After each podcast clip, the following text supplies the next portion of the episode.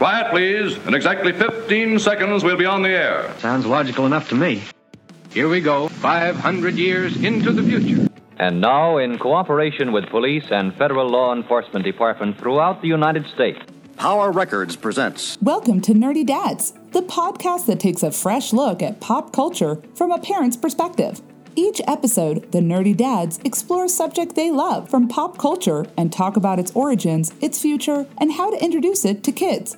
Be careful though, this is definitely a podcast for grown-ups, and some of the language probably isn't safe for broadcasting at work. Sean and Steve have been friends for almost 30 years, growing up in what could be considered the heyday of pop culture, the 1980s. Now, as dads, they want to help their own kids navigate the science fiction and fantasy landscapes of today. And now, here are your hosts, Sean and Steve, the Nerdy Dads.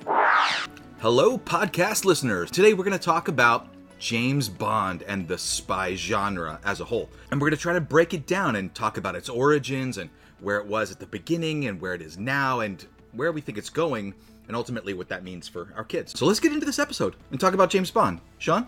Yeah, man. So James Bond is probably the most famous spy ever, you know, and and probably the greatest as well.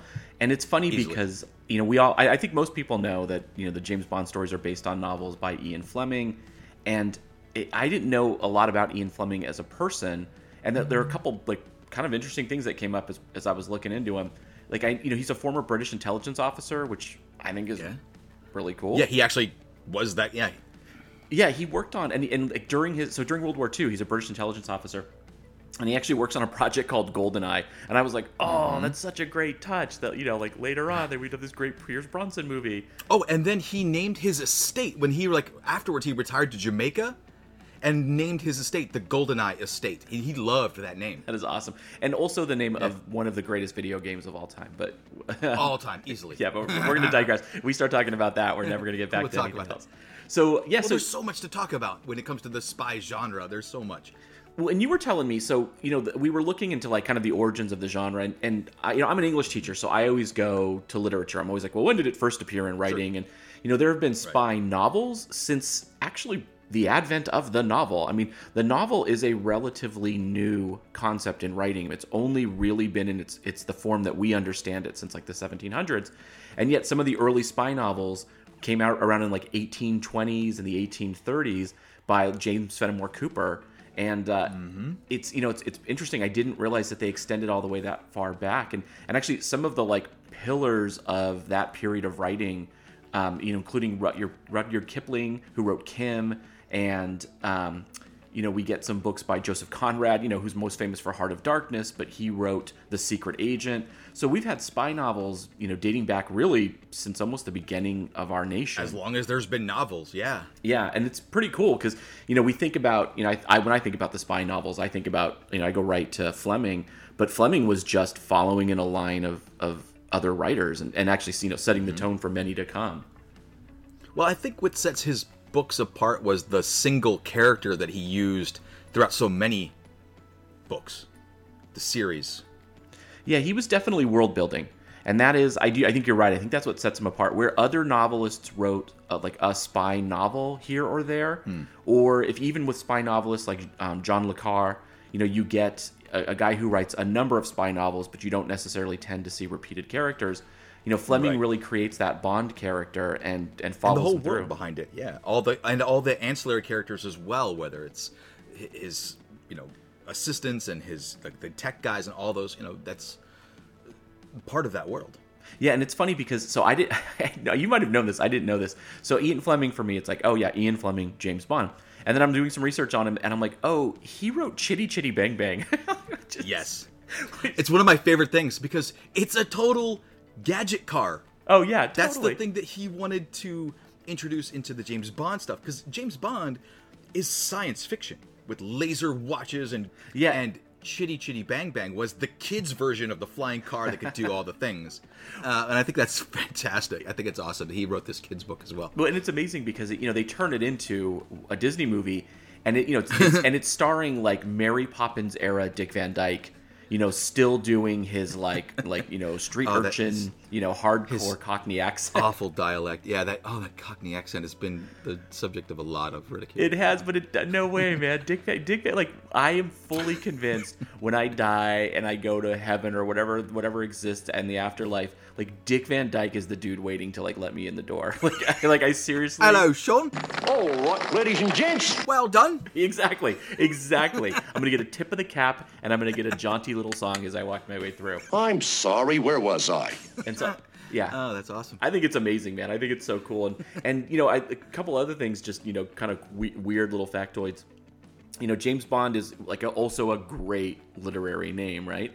And he's named after an ornithologist. He wrote a book, Birds of the West Indies, because Ian Fleming was an ornithologist. He's like a total bird watcher. Yeah, and he's like, oh, this guy's and got a the good name, name. comes from yeah well actually the name he wanted he tried to find the most boring dull name he could find. That was the point of james bond. It was just he wanted something that the character would be the the the flair his personality would be the you know but the name itself wanted to be the most like like blending name nothing that stuck out it wasn't like you know benedict cumberbatch or whatever you know like anything like slapty back humpty bid Zinglebert Bembledack, Yingibert Dangleban, Zanglebert Bingledack, Winglebert Humptyback, Slut Bunwalla. All right, Kringlebert Fistybun. Oh, we got Zinglebert Bembledack, Tringlebert Wangledack, Slut Bumwalla, Klingibun Fistlebars, Dindlebert Zendeldack, uh, Jerry Dorsey, um,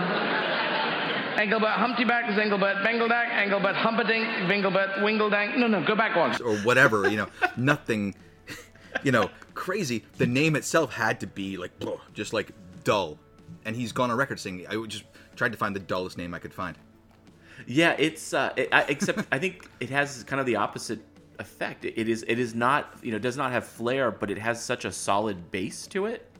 Oh yeah You know that, and then also I mean, well, and you know obviously the delivery of it, like you know when when so. of it's come to be that yeah well, actually, let me ask you a quick question. When in your head canon, if, if you know if I say the you know famous you know Bond James Bond, who's saying it? sean connery always Okay, me too. Bond. James Bond. And, and which is weird sean connery because I grew up on Roger Moore. Bond. James Bond. Like Roger same Moore. I, no sean connery was not the first actor i saw portray james bond for me it was also roger moore Mm-hmm. but when you hear that in your head it's always sean connery he's so iconic yeah. In fact, I would uh, you know actually weirdly I would go Connery and then Craig. Bond. James Bond. I just Really? yeah I don't I think is Roger Moore for all of his strengths and I and I will I will defend Roger Moore to the death. I know there are a lot of people out there who who dismiss him, but Moonraker is a classic on par with Citizen Kane. Oh, and Yeah, I mean, for Your Eyes Only was the first time I was introduced to James Bond. That was the first movie I saw. did you see it in the theaters? No, I saw it on HBO. Uh, my parents had uh, when HBO before it was like an app on your phone. Uh, you could subscribe to HBO, and they had like a couple of hours a day of programming. It was not twenty four seven cable programming. This is the early '80s when it was just like three. It was like four or five days a week. Like it literally didn't broadcast on the weekends, if I remember. I forget. No, you're right. You're right. They would just was- had they had snow. They just had static. yeah, it was just like you could tune in during the week and see some movies.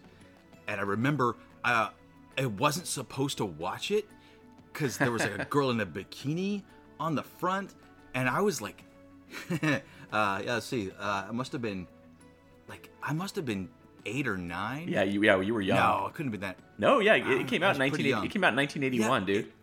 Yeah, it must have been. So I must have been pretty young when I saw it.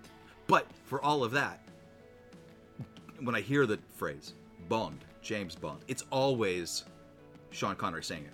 Yeah, I think it's that little dip, that little Scottish dip. It, it's that little O. Bond. James Bond. Now here's something I don't know if you know. The um Scottish brogue, that whole Scottish background of him. One of the novels was written after James Bond was in the theaters, after Doctor No. Oh, okay.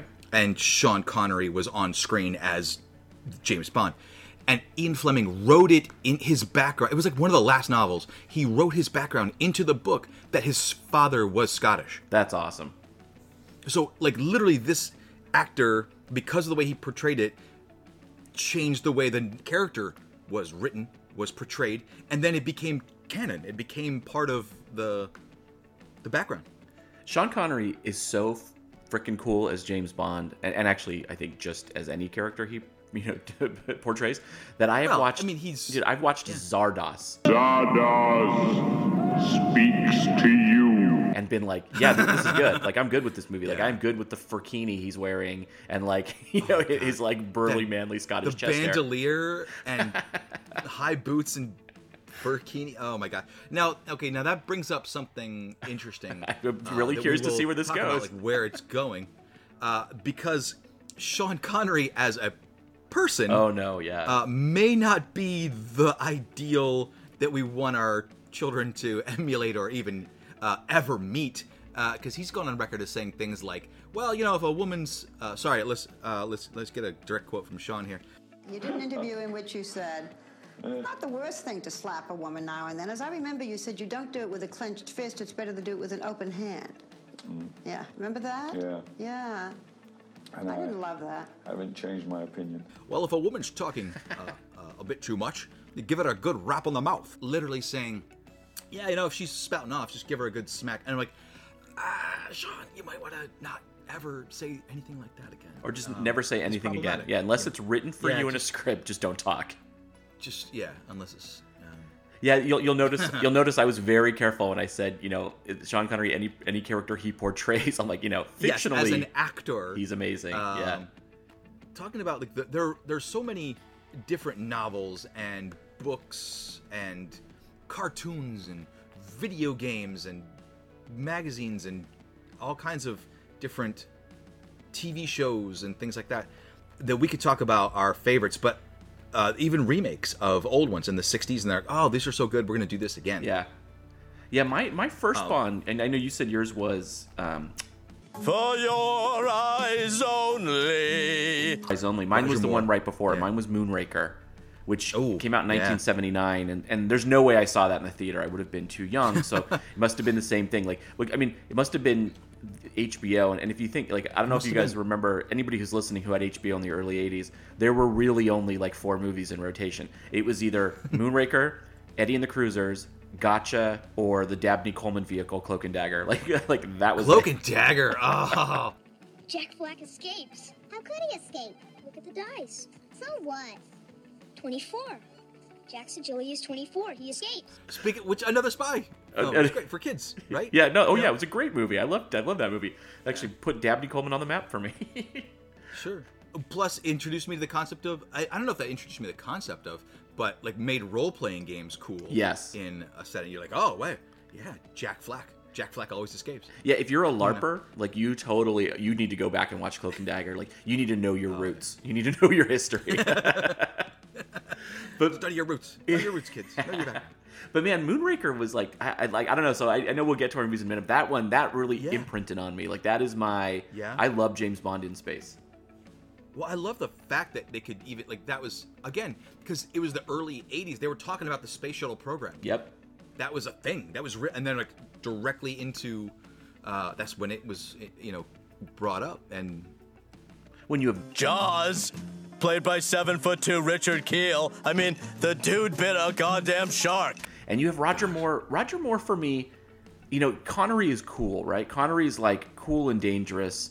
You know, some of the Bonds, eh, Craig is like seething, and like Jan- Daniel Craig seems like he will kill you if you get his coffee order wrong and you're his barista.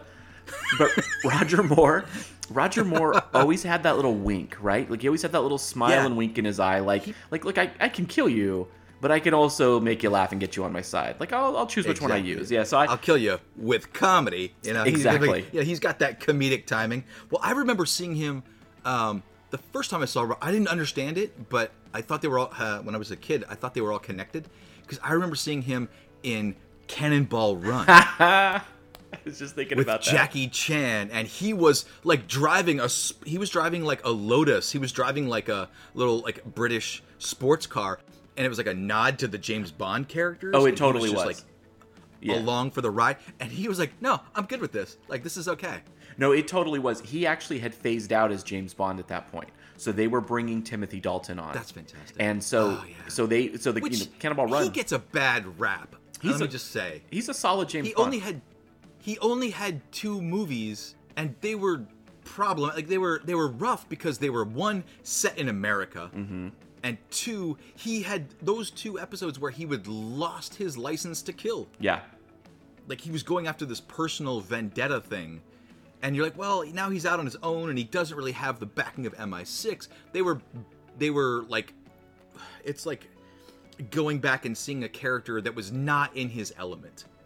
Yeah, uh, as a part of the larger Bond tapestry, it's a very interesting moment because it's sort of Yeah. Bond living rough, right? Like it's it's it's more of oh, like sure, a, sure. Yeah, that's a good point. Yeah, it's like a John Rambo Bond. Like it's a much more like I mean more like First Blood kind of, but like and yeah, and I, I like that. I like that as part of the larger Bond narrative. As movies, when they came out, it was I think too much of a break from the you know Yeah, um, this is formula. It was not the Bond we knew. Yeah, but but you're right. formula, He- exactly. He definitely deserves some credit. He definitely deserves some praise.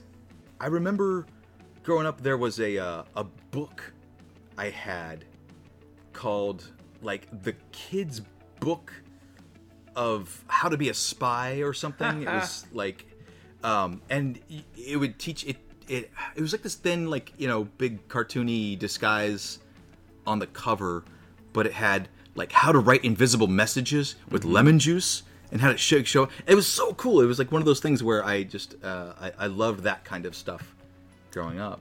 Yeah, they uh, there's a store not far from where I lived. One of the places I lived as a kid called Spy Headquarters, and they used to do these. Oh, yeah! yeah. You probably you, I mean you remember? Yes. Yeah, they used to do these really cheesy commercials about like this you know this got clandestine sort of Cold War era spy, and and he had like a pen that would record people, and he had all these different gadgets, and they sold Right. those. And I remember going in there as a kid because their commercial was was was either aimed at children or very like like very unintelligent adults. Like I don't know who their audience was for their for their advertising, but I remember going into that store with my friends and the the you know guy behind the counter kind of humored us a few times, but then he was like, "All right, you guys need to go." Because we wanted to Yeah, see you're not spending money. Yeah, so. exactly. We wanted to see like the cool gadgets, but he actually was selling he was selling like like um, pointed I don't remember the exact names, but like basically sound amplifiers, like a mic Directional mics. There yeah. you go. Thank I knew you would know.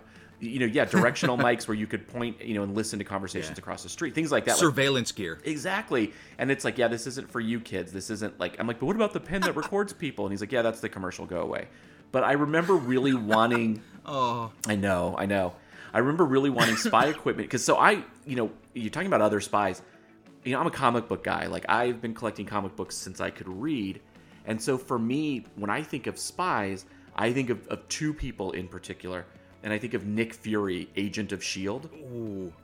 who is in Marvel Comics is the head of Shield, which is the the top spy agency in the world. Mm. And he is, you know, has a series of famous adventures in the 60s and 70s. And then when I started collecting in the early 80s, he was a, a conduit for great stories for other characters. Like you would have Captain America and suddenly he'd come home and he'd open his apartment door and Nick Fury's just sitting there in the dark waiting for him. and he's like, you know, and actually which they replay in the Winter Soldier. Which is a great scene. And so sure. And, and then I think they played it in uh is one of the best moments too because they played it in Casino Royale. Imagine this spy is in your house. Yeah. Waiting for you when you get there. You know, he's done that. They did that twice in uh, Casino Royale where he's already in the place where the guy shows up. Yeah, it's it's a great it is it's a great little trope because it, a it- trope. it's that idea of like nothing being private or sacred, right? It's like that person can get anywhere if they want. And so Nick Fury would show up and it would it would spark a great story for a character. and then eventually in the 80s, he got his own series again, Nick Fury Agent of Shield, and it was just this really cool throwback, you know, Cold War era, you know, spy versus spy and it's Nick Fury versus Hydra and versus you know other sort of you know governments hostile governments which were just a, a very veiled version of you know of the soviet union. And it was amazing and i loved the idea of this guy with no superpowers and just his wits and cool gadgets like being Oh, the tipping point of of the marvel universe. So nick fury was a big influence on me early on. And then the other spy And and it's funny because if we were having this conversation, if we were recording this podcast ten years ago, I would have to explain who this is, and and now ten years later, thankfully I don't. But it's Natasha Romanoff. It's the Black Widow. Hey, Sam. Absolutely. I mean, she is in in Marvel Comics. She is the top spy, top assassin, top one of the top hand to hand combatants, and I loved her because she would show up and writers would play her so mysteriously and you knew she had this really big impact on whatever character she was interacting with and again she would sort of draw them and, and her as well into these really cool missions and because she was a spy and that was sort of what differentiated her from other marvel characters her her adventures always had you know some sort of double turn some sort of secret Sure. agent some sort of you know plot twist where somebody died who she loved and was trying to protect but they had turned on her Mhm. and all the great tropes of spy literature so so i grew up on that i grew up on a steady diet of of marvel spies and it it has shaped the way i i look at that genre Well, sure. It's it's uh, and it's awesome to know that she didn't have Black Widow doesn't have any superpowers either. Nope. And that's something that they don't play up enough in the Avengers in the current series of movies.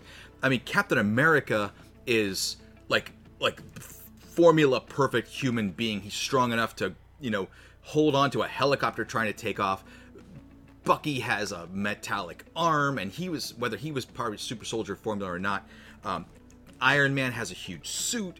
You know, all of these guys have these amazing. Thor has is a god, has all these powers. Hulk turns out, and the one person who can control the rage monster of the Hulk has no superpowers at all. Well, and she the, the the redeeming moment of the first, and I love the first Avengers movie, but I remember when the poster came out, and it was the five of them standing in a circle with like all that New York attack from the the um, alien invasion coming through, and they're standing there. And like, Thor's got his hammer, Cap's got his shield, Hawkeye's got his bow and arrow, and Wasp or Wasp, excuse me, Black Widow has a gun. And I remember a lot of people online being like, "Oh, one one of these things is not Uh. like the other. Like, one like what is she gonna do with a gun? Like, I could be there with a gun." And I was like, "No, you clearly don't know this Uh, character. Like, you're an idiot." and then that moment when she interrogates Loki. And he doesn't realize he's being interrogated, and in fact, thinks he's in control. And then she just turns suddenly. and Is like, "Thanks, that's the info I needed." Like, it was such a great Natasha Romanoff moment because it was like, "Oh, that's exactly who she is as a character. She is always in control, and she is always the most capable person in the room. It's awesome." Yeah, she uh she is beautiful and has a gun, and that is the least interesting thing about her. Exactly, exactly. Like that's she is beyond dangerous, which I think is awesome. And this is a, this might be a good time to talk about as well. There's a new uh, movie coming out Yes. about a young girl who was trained as a ballerina and then recruited into what looks to be some sort of Russian secret spy uh, organization for young ladies, and they're brought up, and it's not the Black Widow. It's called Red Sparrow. Yeah, it's starting Jennifer, Jennifer Lawrence. I think it's such a misstep on Marvel that they missed that. They think they missed the window, and this other company saw it, going like, "Well, I guess we're gonna do that now." Yeah, it is, and it honestly, it's a huge slap in the face to Marvel films because people have been clamoring for a Black Widow film for a long time, and there wasn't even one in development.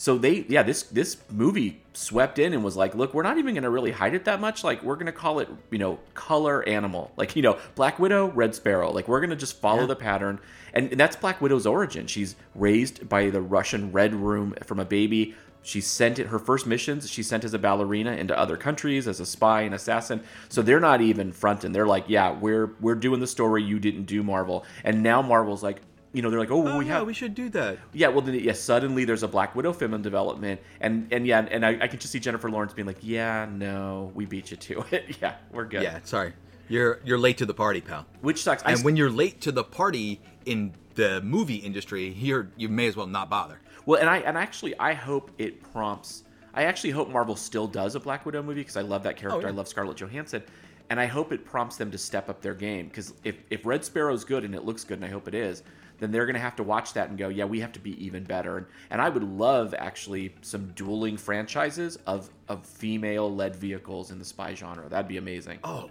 gosh, that'd be amazing. Well, I I got to see recently uh, a new movie called Atomic Blonde. Me I don't too. know if you've seen this. I have, yeah. It was so much fun. It is a fantastic vehicle for Charlize Theron, and she is she pulls no punches in this film, and sh it's a female-led vehicle. It's fantastic. Yeah, and basically, I mean, just to give them a little background, it's a it's a female-led spy vehicle centered in Cold War Germany on both sides of the wall.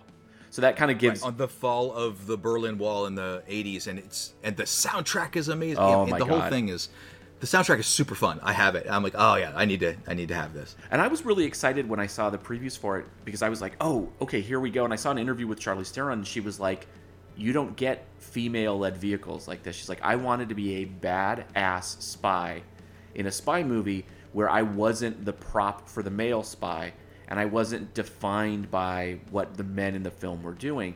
And and that is Atomic Blonde is not that at all. It's really James McAvoy's in it, and it is really fantastic. It's a fun movie. I definitely would recommend it.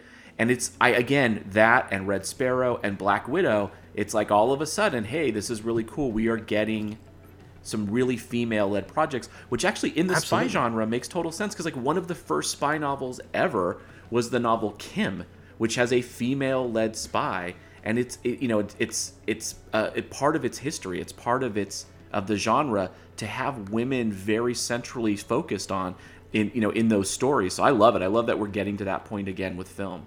Absolutely. Um, well, I, I is my one of my guilty pleasures. Uh, I'll just come out and say it is the TV show Alias. Oh yeah, you shouldn't be guilty for that. That's a great show.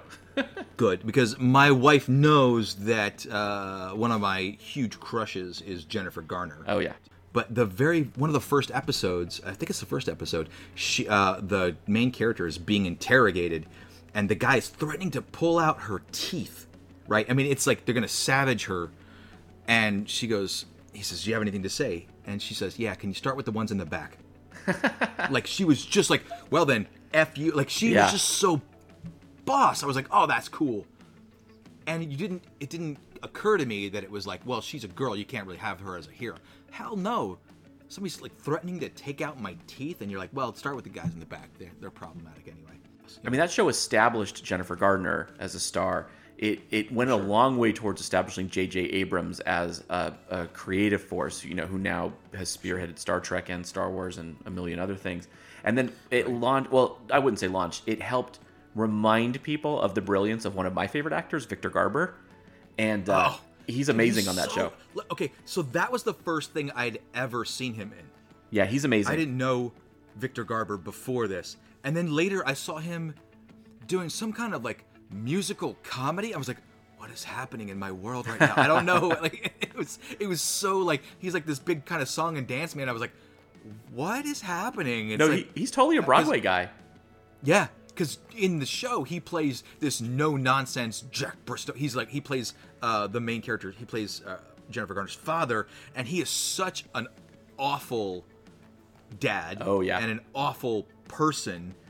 Uh, and like, he's so no nonsense. He's like he's like the old Cold World, uh, Cold War spy that's been brought into the modern era.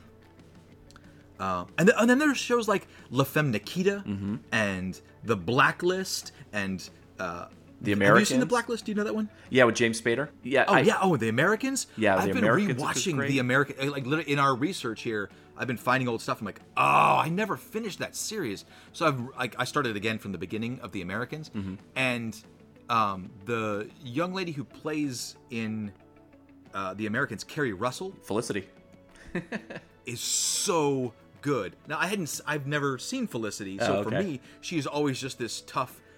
Like if you if you haven't seen The Americans, um, it is uh, about these Russian spies who live as like deep cover Americans in the 1980s in America. They're basically deep cover, uh, long term spies that carry out missions against America, and they're these KGB agents, and they're fantastic. And she is just as strong, just as capable Oh, yeah. as her husband character, Yeah. if not more so. She is just she toes the party line. She is like, no, we are KGB agents. This is what we're doing. There you go.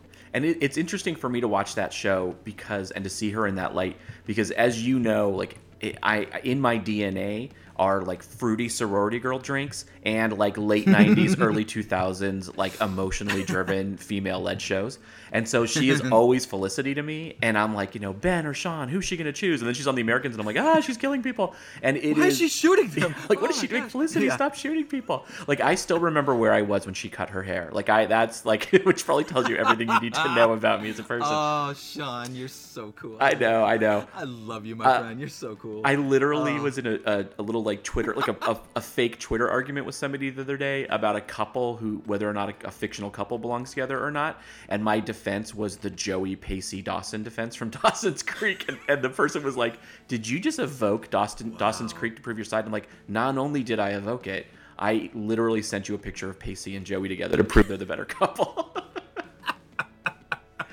so yeah, so yeah, that's me. Yeah. Um, so I that that show is great too, and I have to say, you know, some of the most influential shows on me when it comes to the the spy genre are actually shows that spoof it.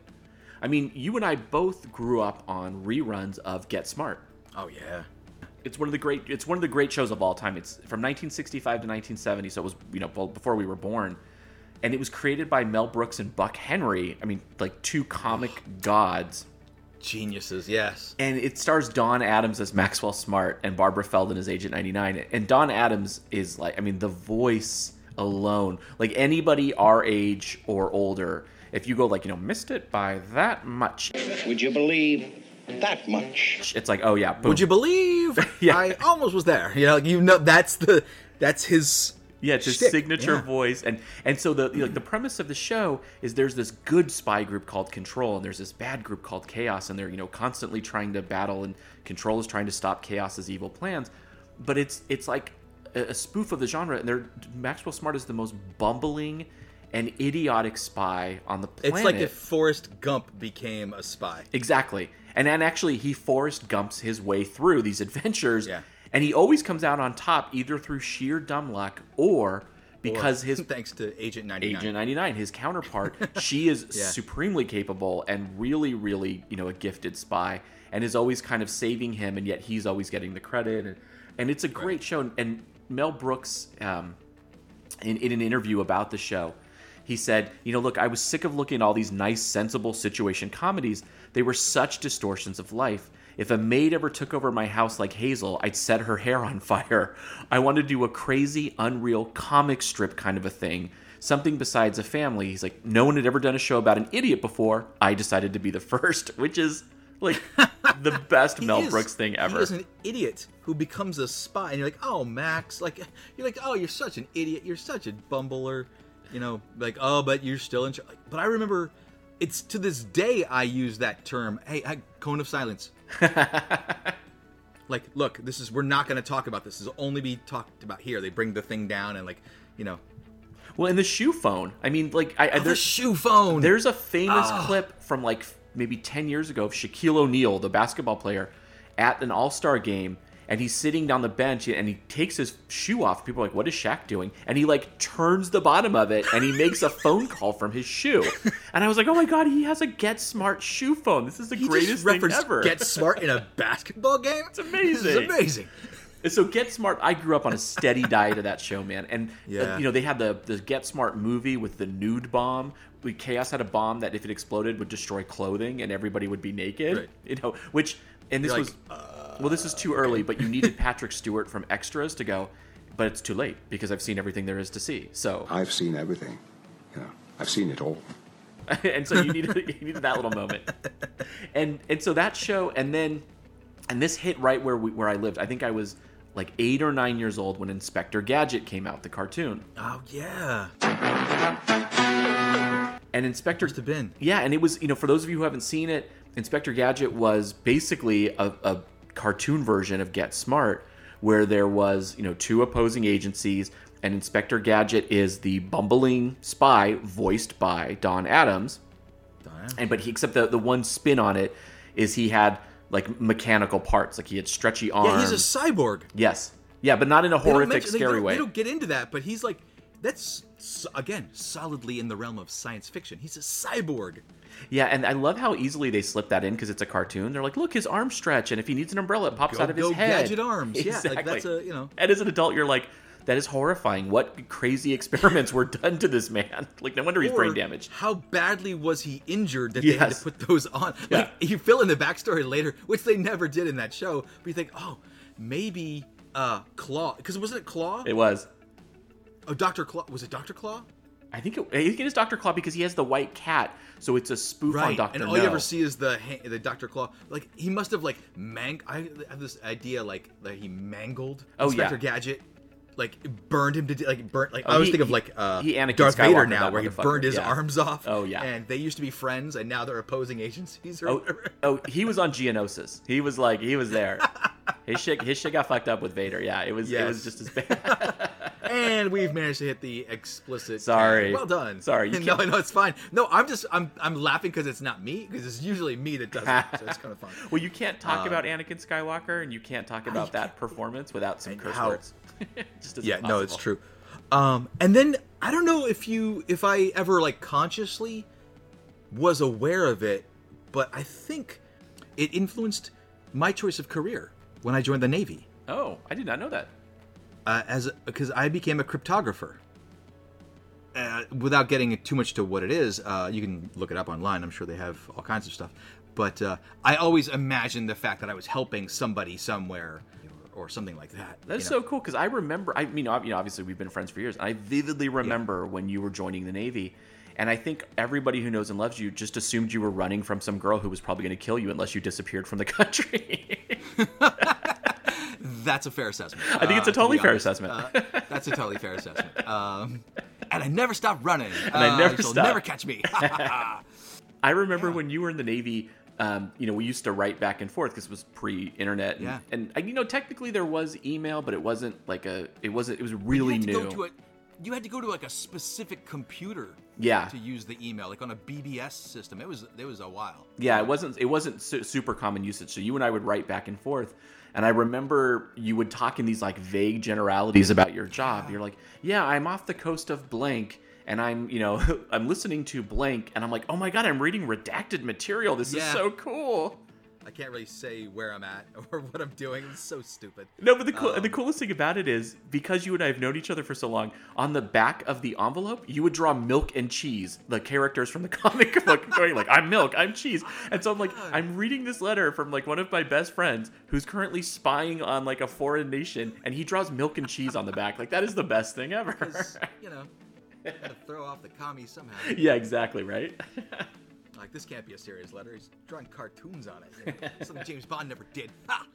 So, Uh, so, so- speaking of James Bond, I like I kind of like to talk about that franchise now. Yeah, no, let's. Yeah, we, we we've been digressing a bit here, and I love that. Oh, yeah. wrong. But um, yeah, let's let's shift a little bit and talk about James Bond in the modern world and what that means to us as as fathers. So for me, b- before we get to the father piece, I just want to like, Oh, yeah. I want to celebrate the casting of Daniel Craig as James Bond, and and what that the the franchise, the shift the franchise took when he took it over. And it's not a perfect franchise. I, I think he's had five movies, right? And you know, uh, Casino Royale is brilliant. Quantum of Solace is not. You know, Skyfall is really good. Spectre is not. You know, so he's had some, you know, Yeah. some uneven and uneven moments. But the thing I loved about the casting of Daniel Craig is we got the Bond of the first Ian Fleming movie. We got the Casino Royale Bond, who was a blunt instrument. You know, who was Mm. a a broken nosed, like looks like he just got out of a like bare knuckle fight. And I really, really liked that part of it. And I liked the fact that Craig was not the charming Bond, at least in the first film.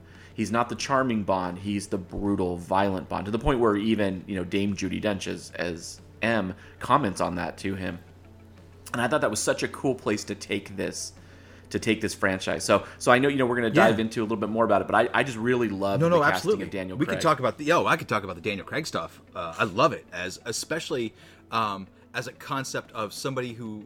Uh, it's very rare for somebody to be both arrogant and self-aware.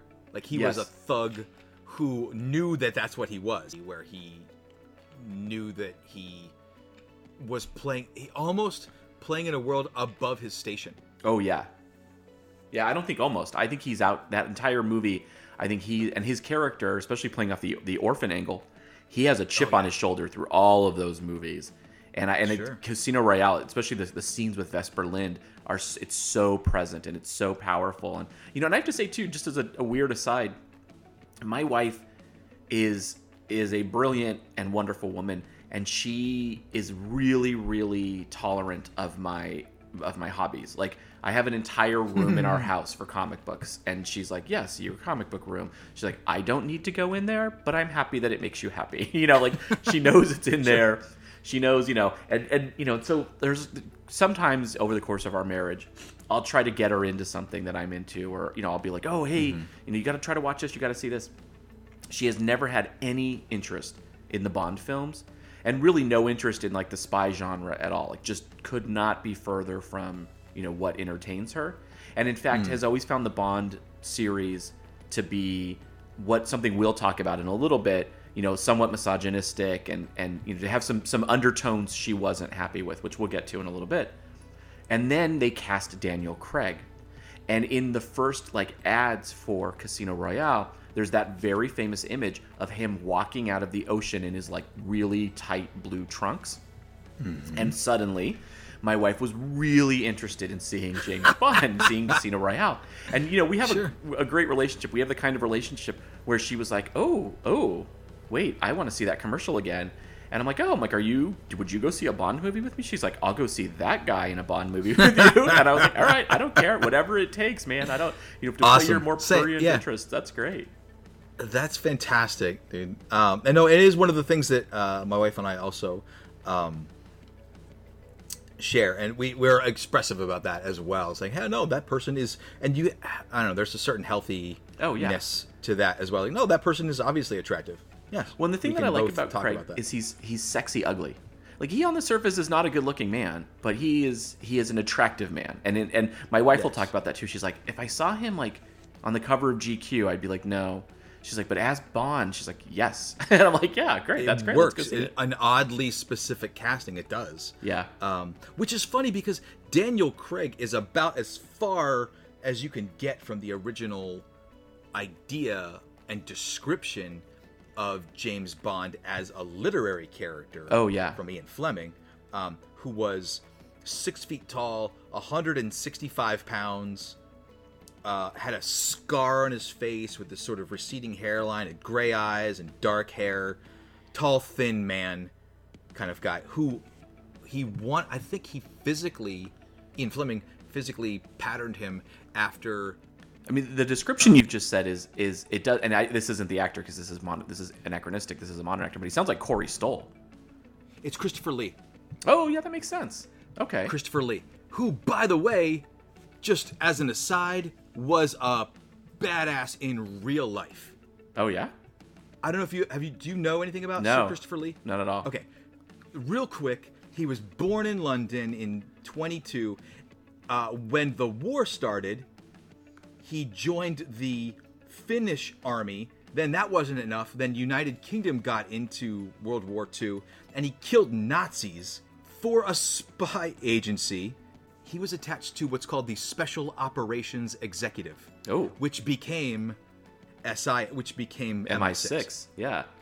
he was an actual like old school World War II intelligence agent. That's amazing. Killing Nazis, and then we got done. He's like, I think I'll become an actor.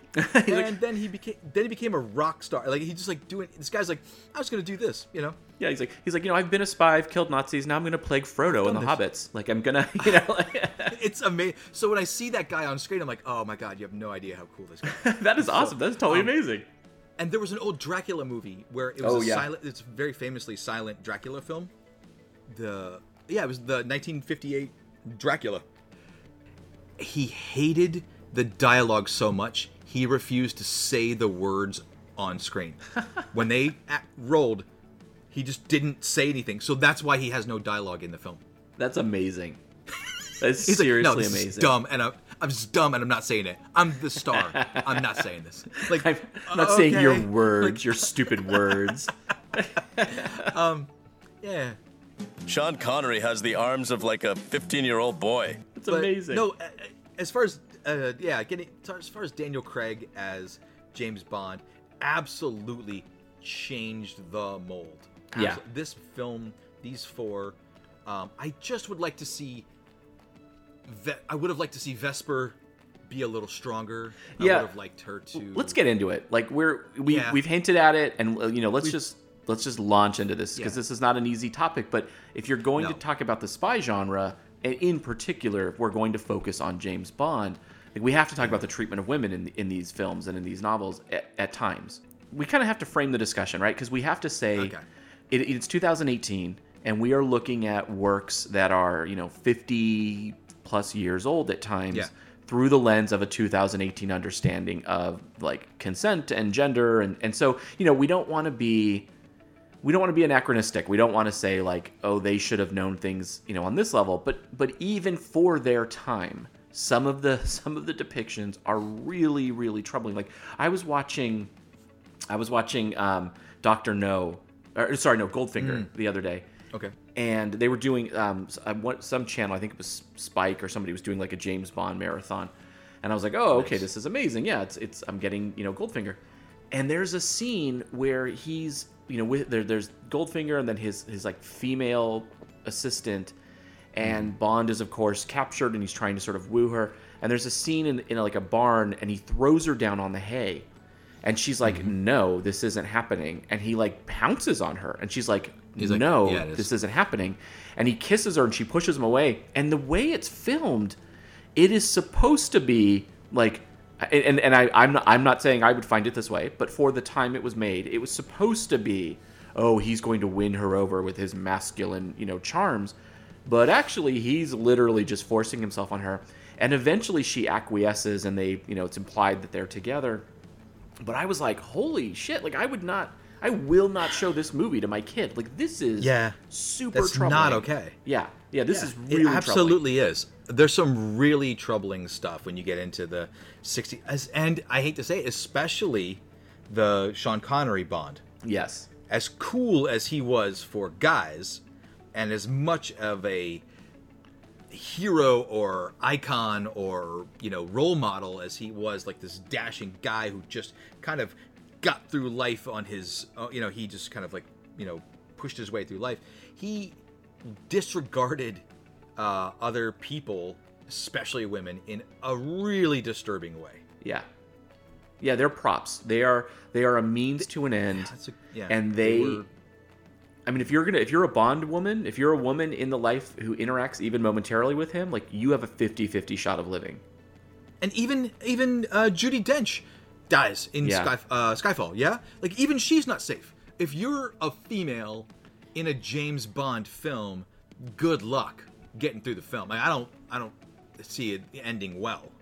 Yeah, and I will. I, you know, like I said, you know, I, I'm careful sometimes of looking at older material.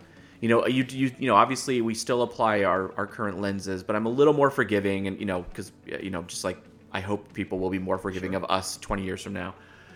but you know, you know, you just never know. So I. But, but this doesn't apply to Casino Royale, the remake with Daniel Craig, because the treatment of Vesper Lynd in that movie is really, really problematic as well. I mean, she is she is a, a very capable woman with great skills and i love the fact that that's what draws him to her initially and her to him is this mutual respect of like oh we're both we're both badasses who have clawed our way to where we are in life and we respect that and we see that in each other. But over the course of that film they i don't know they soften her to a point where she becomes a victim you know and, and I, I just can't i don't know that part's problematic is, for me Is, now, is that intentional? Because she is in love with him and she becomes softer towards him, and then that's why she couldn't. But I, I don't know. I'm trying to, to think about it. I guess. No, I, I, don't. I think there's a clear answer. Even in the movie itself, um, M. Judi Dench says to him, like, you used this girl, and you put her in harm's way, and she's dead, and that has changed you from the blunt instrument to the scalpel, to the the spy That that, we sharpened need. you yeah, I- enough. I mean, she might as well look at the audience and say, narratively, we had him fall in love with a woman, and then we brutally murdered her to advance his story to be the character he can be. And it's like, no, no, no, we don't do that anymore. Like we're, we we've That's- learned, we've walked away from that yeah, trope. We're supposed to be. I- Yeah. we're supposed to be better than that. Um, but they are. They're just props in these movies, and I don't know what a James Bond movie would look like if there was a woman who was just as ca- oh they do. They make women who are oh yeah there's just as capable uh, of him. But in the same movie whenever there's a woman who is as capable or uh, devious whatever they make her ugly. Yeah.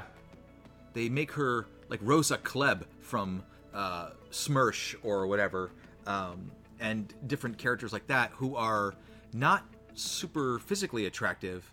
Because how could they be? If they're attractive, they're props for him. If they're unattractive, they're foils for him. You know what I mean? Like there's like there's it's so uh, monochrome. Yeah, there's a weird the, the, the treatment of women in those films is bizarre, and and and actually it's especially inexcusable modern in modern times. One because we know better, but also two because there is a rich history in the spy genre of really really capable autonomous women who are not props for male counterparts. I mean, again. I'm going to go back to some of my favorite, you know, like what we've talked about already. Get Smart. Agent 99 is the most capable person on that show, and the show doesn't Absolutely. flinch away from that. That was 1965, and even something as silly as Inspector Gadget, his niece Penny is the hero of that show. Oh, She- clearly, Yeah. she fig- helps him figure out his nonsense. Yeah, she's the one who knows what's happening. She's the one who gets him out of trouble. She actually totally, whereas Agent 99 doesn't recognize that Maxwell Smart is an idiot, Penny totally knows that Uncle Uncle Gadget is an idiot and saves him all the time. And so, you know, He doesn't have some, a first name, does he? It's Uh, I, I think he's just Uncle Gadget, actually.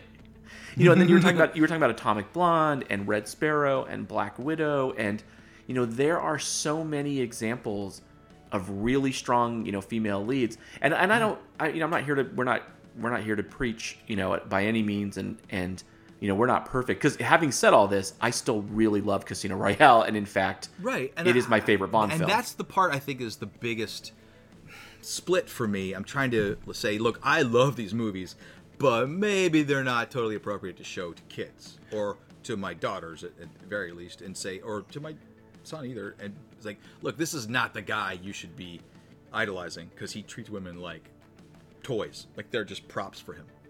Yeah, and I and I think you know we've talked about this on other episodes as well when we've run into some pro- problematic elements, and we've said you know we think you know we don't know there's no answer, but for our you know particular parenting situations, you know what there's kind of two tacks we're going to take. We are going to you know totally expose our kids to some of the media, some of it yes, some of it no. Like I will not show mm-hmm. Goldfinger to my daughter. Like I No, like that not- that barn scene is is no like there's no i'm just not even exposed there's no way however you know when she gets older you know i will show her like casino royale or some of those other films. Sure. in which you know it's and it's just then you have a great conversation. You have a conversation about you know narrative structure and treatment of, of characters and and you know gender equity in, in stories. And then also and you've talked about this before we just balance it out when you show casino royale you show atomic Yeah. blonde and you show red sparrow and you show black widow and you know and Alias, and Yeah. you get into the Americans where they are balanced. You know, they sh- they are. In, see, that's what I like about the Americans. Even though they're KGB agents, they're a team and they work well Yeah. because they are a man and a woman.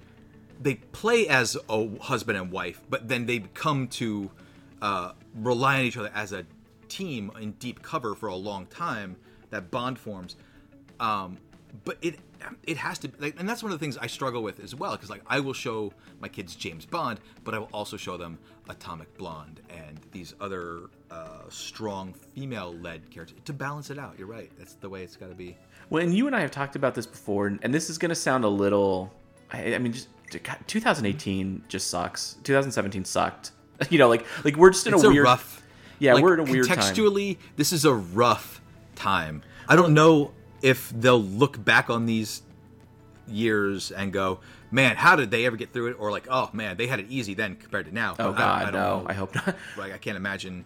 But one of- one of the things that sucks about the, the time we're living in currently is I you know especially doing like a show like this I think about the the tweet version of this right which is I wish I didn't but I do and I'm like okay what am I saying on this show that if they you know was tweeted out of context would would I would be like oh crap that's not what I meant and so I'm about to say something that I know is a little you know it's it's it feels a little like oh look at me tweet kind of thing you know and it's not it's it's actually and you and I've had conversations about this stuff but you and I have talked about the evolution of the Bond character because the Bond Hmm. 007 is a is a rank.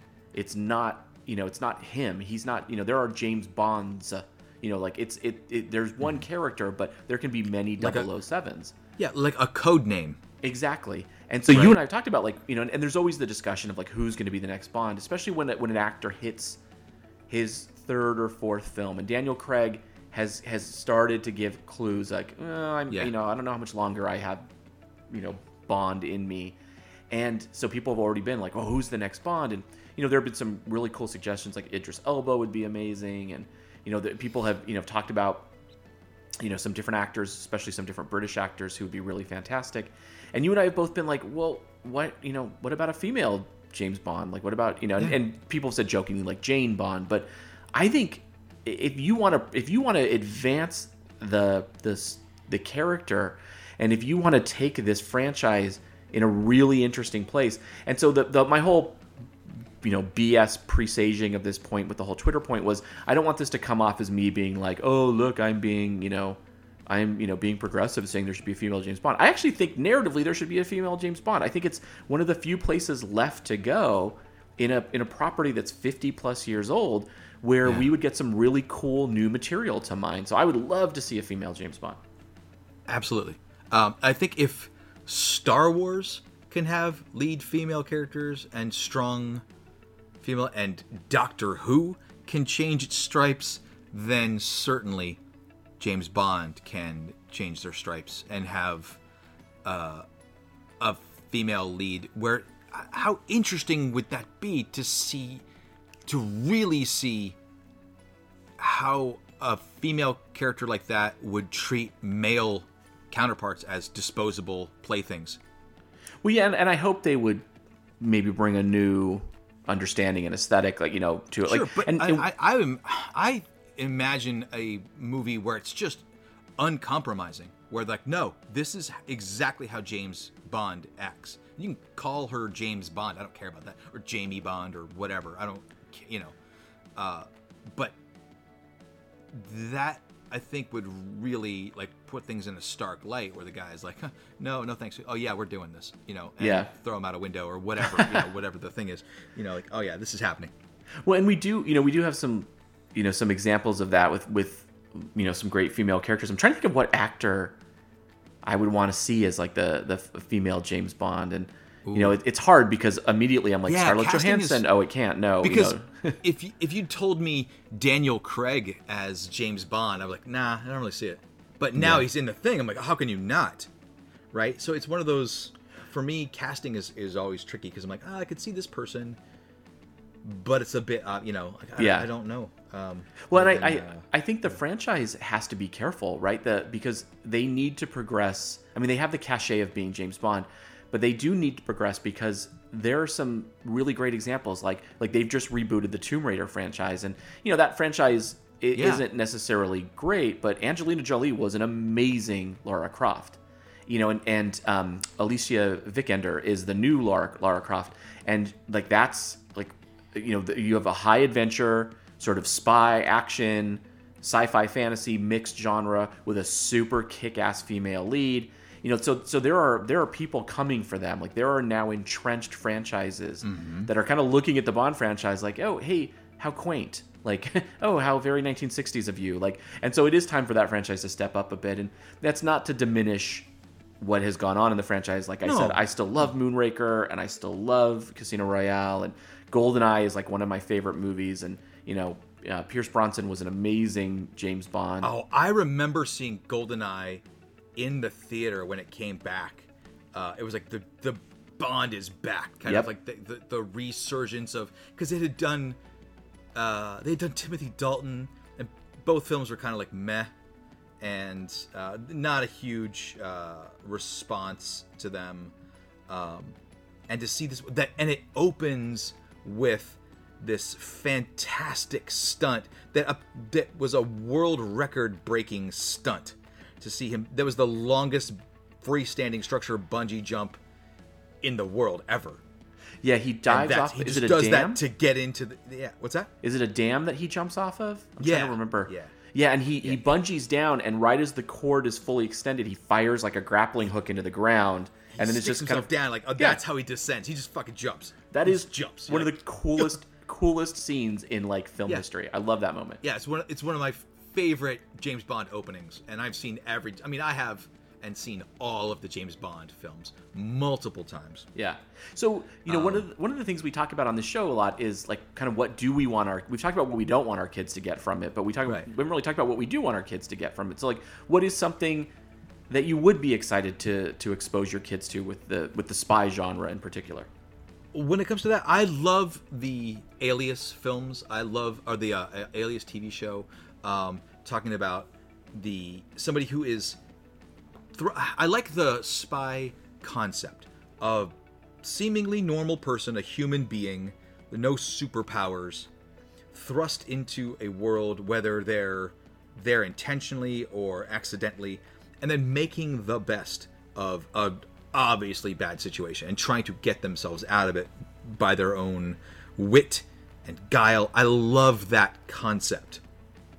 Yeah, me too. I Um, love one of the things I love about the yeah. genre is the sliding moral line, where it's like here's here's what is and isn't okay for this character, and as they are more and more compromised by the world they're living in, and by the the being you know i- i- a spy being basically duplicitous for a living, that moral line just starts moving, moving, and, getting erased. And and what will they do? Like, is there a stop? Do they reset, or do they just lose it Or do they ever stop? Yeah, does it just when do you stop becoming you anymore? Like Yes. because you've made these choices, which is fascinating. I love that concept. Like, look, there are, and that's one of the things. That's one of the great things about books and movies that you can explore that in a vicarious sort of way.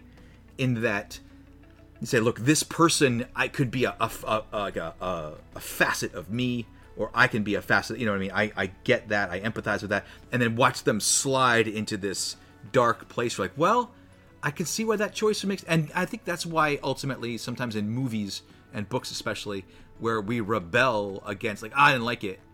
You're like, well, why? I'm like, well, I, I don't know how to describe it, but part of that is that well they made weird choices that i don't agree with and i don't think that they were ever at a place where they would make that kind of choice sometimes Yeah, yeah, and it's it, I like the idea too. You know, you, you've talked about like movies and literature and fiction as a way to extend ourselves, as to like a way to to place ourselves into situations we'll never face and yeah. wonder what we would do. And also, there's just the sheer excitement of it. Like, I want my daughter to imagine having that car where the front grill pops off and there's the machine gun pops out and you know yeah I can take her to an old school arcade and we can play you know the um, the racing game was it Defender or what was the um, the old racing game where you were in the red car and you could do the oil spill and you could do the machine guns. spy quest spy Um, uh what's it It's a cool transition. oh spy hunter that was the name of the oh, that is that's the video game video game. Spy Hunter. So great. spy hunter So anyway, you know, there there were so many ways that was so much fun, and that just being like the gadgeteer, you know, like thinking about all those really cool gadgets, and you know, I want her to have that experience. I want her to to really in her mind, you know, imagine what she would do, and to to be able to dip into these really intense narratives, and so yeah, I'm totally and and there are the thing that's beautiful about the spy genre is there are so many good entry points. Like so, so if I don't know if you're aware of this, Steve, because your kids are a little bit older. My daughter's uh, well, actually no, actually uh, your Yeah, youngest I daughter. have a good spectrum, yeah. yeah, you have a spectrum. Um, so my daughter, you know, we have Netflix, and there's there was a remake of Inspector Gadget. So they redid the cartoons. I yeah, yeah. There's a Yeah? modern remake, and it's really cool because Penny is. It, even in the original Inspector Gadget from the 80s, Penny was the hero who kind of saved bumbling, you know, get um, Uncle Gadget. That's still the case, but this time she's a little bit older, and she's even more capable. And the show does not in any way flinch away from her being the hero of it. And it's really cool. And like and like Claw, Dr. Claw even knows that she's the smart one and is kind of like always trying to outmaneuver her. So so that was I you know, my daughter and I watch those shows all the time. So like we found our entry point into the spy genre.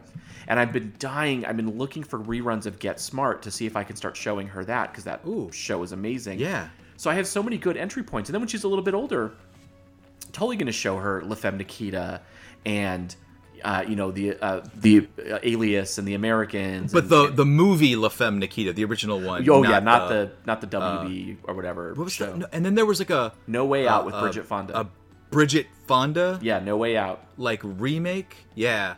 Which I like okay, the French one. The yeah, okay, but I'm gonna say, while the Femme Nikita, the French version, is way better, that Bridget Fonda movie gets a bad rap. It's it's actually really entertaining. She is, I don't know, it's it's I I really liked that movie. They did not shy away from the violence or from her doing like really amazing stunts and and you know Bridget Fonda has that sort of sweetness and and kind of girl next door vibe to her, and it it's a cool contrast to. From the like ah shucks Bridget Fonda to the like ah Right. shit you just shot me in the face Bridget Fonda like it's a it's, a, it's Um, so oh, great And I, I wanted to talk about. You just brought something up when you were talking about the shoot you in the face thing. Um, there's a new TV series. I don't know how this will, you know, play later, but there have been a couple of episodes already shown on the Starz Network called Counterpart. oh with Uh, J.K. have Simmons not, yeah. If you have not seen this yet, I'm I am really enjoying this. So Starz, if you're listening, uh, keep going because this is amazing. Um, but in the in the first episode, there's the the police are called to a murder scene. And there's a girl crying in the shower, and there's a dead body, and she's like whimpering in the shower, and they're like, "Oh, okay, let's take her out of here." She's, I don't know, she's dressed like she's got a like a like a party dress on or something um, like a real short cocktail dress or whatever. And they're like, oh, she's, you know, obviously a prostitute. Like, let's get her out of here. So the two cops, like, take her downstairs. And as they're putting her in the car, she pulls their gun, shoots them both, and escapes. She was the, uh, she was the assassin. And there was no way out. So she, like, she played on their their expectations yeah they're expectations of her being the simpering like she just acted like she was in shock and like oh no, help me and so they like okay this is what I, w- there's no sign of the perp he's gone that's awesome and they take her away and she is the preeminent badass in this show she's the villain and it's fantastic that's awesome moment of like no that's exactly how a spy would turn and use expect and i think that would be an amazing opening to a female james bond oh yeah. film. Yeah that'd be really Like, cool. you see a guy in a tuxedo get shot and she's like you know she's like simpering. They come to take her away. She escapes out the window and turns out she, it's it's bond james bond. Like like it's her you know? Like you but, know. but this goes back to our point. There are so many places where this is happening. Like there are so many venues where you are getting an expansion of the spy genre and actually not even an expansion almost a return to its origins where some of the first spies in literature were women and you're getting this variety. And so you know because james bond is the most famous spy franchise and, and you know probably for you and i both our favorite we would like to see it sort of push those boundaries too. And uh, sorry quick dumb aside i kept calling the bridget fonda movie no way out and that was in fact the kevin costner 80s movie That's which is Costner, a yeah. great spy movie um, the bridget fonda movie is point of no return featuring point of no return featuring harvey Yes. keitel and gabriel byrne like gabriel byrne yeah as the sort of handler yeah, talk about Oh, two God. great character actors. Um, so I yeah, I'm actually I'm gonna I'm gonna wholeheartedly recommend that movie, and I realize that that probably speaks to something some to my taste level, Right. but I don't care, man. It's a good movie. Ah, That's a, It's a good movie. No, um, no, I did. I have enjoyed that film. Um, Yeah, it got a, it got 48 percent on Rotten Tomatoes, so I'm, I'm definitely Uh, not. well, you know. I'm not in the majority here.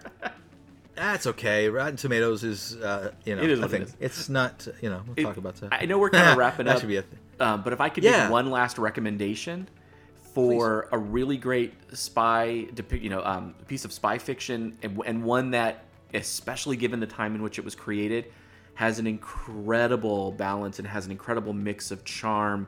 Um, I would recommend the Avengers TV series from the '60s. This was the um, John Steed and yeah. Emma Peel, the, the very proper British spies, and John Steed is this very proper British man in a in a bowler hat with an umbrella. And actually, it's it's Emma's um, Emma Peel who is the badass physical one. She's the sort of bruiser of the group. She's the heavy. Oh, she's the heavy. But they are this unbelievably charming and unbelievably um, watchable pair, and they just own the screen. It's it's Patrick Macnee and Diana Rigg, and it is a it's a fantastic show. Ah. I know it sounds weirdly old, like from the '60s, and it's black and white, but it's one of those things you watch where you're like, oh, this is this is an all-time great. Like this is a time capsule show. So like if you Yeah. just if people haven't heard of it because it's an older show, check it out. It's The Avengers, and it's amazing. Know your roots, people. We're gonna talk about a thing. Yes. Know your Um, roots. Yeah. That's about all the time we've got for today. So thanks so much for tuning in. We really do love feedback here at Nerdy Dads, and we would love to hear from you, our listeners. So if you have something you'd like to add to today's discussion, did we miss something, or if did we get something wrong, or if you'd like to suggest a topic for the next episode, you can reach out to us on Instagram at Nerdy Dads Podcast and on Twitter at Nerdy Dads. We look forward to talking with you again soon. Oh, and before we check out, Steve, I put a dollar in the swear jar. Sorry. uh, I think you owe at least two. I, I put a 50 in there for future shows just to hedge against them. just let me know when that runs out. All right. Thanks for listening. Thanks so much for joining us. We'll see you next time. Take care. Any views or opinions represented in this podcast are personal and belong solely to the authors and do not represent those people, institutions, or organizations that the authors may or may not be associated with in professional or personal capacity unless explicitly stated. Any views or opinions are not intended to malign any religion, ethnic group, club, organization, company, or individual. All content provided on this podcast is for informational purposes only. The owner of the podcast makes no representations as to the accuracy or completeness of any information on this site or found by following any link on this site. The owner will not be liable for any errors or omissions in this information nor for the availability of this information. The owner will not be liable for any losses, injuries, or damages from the display or use of this information.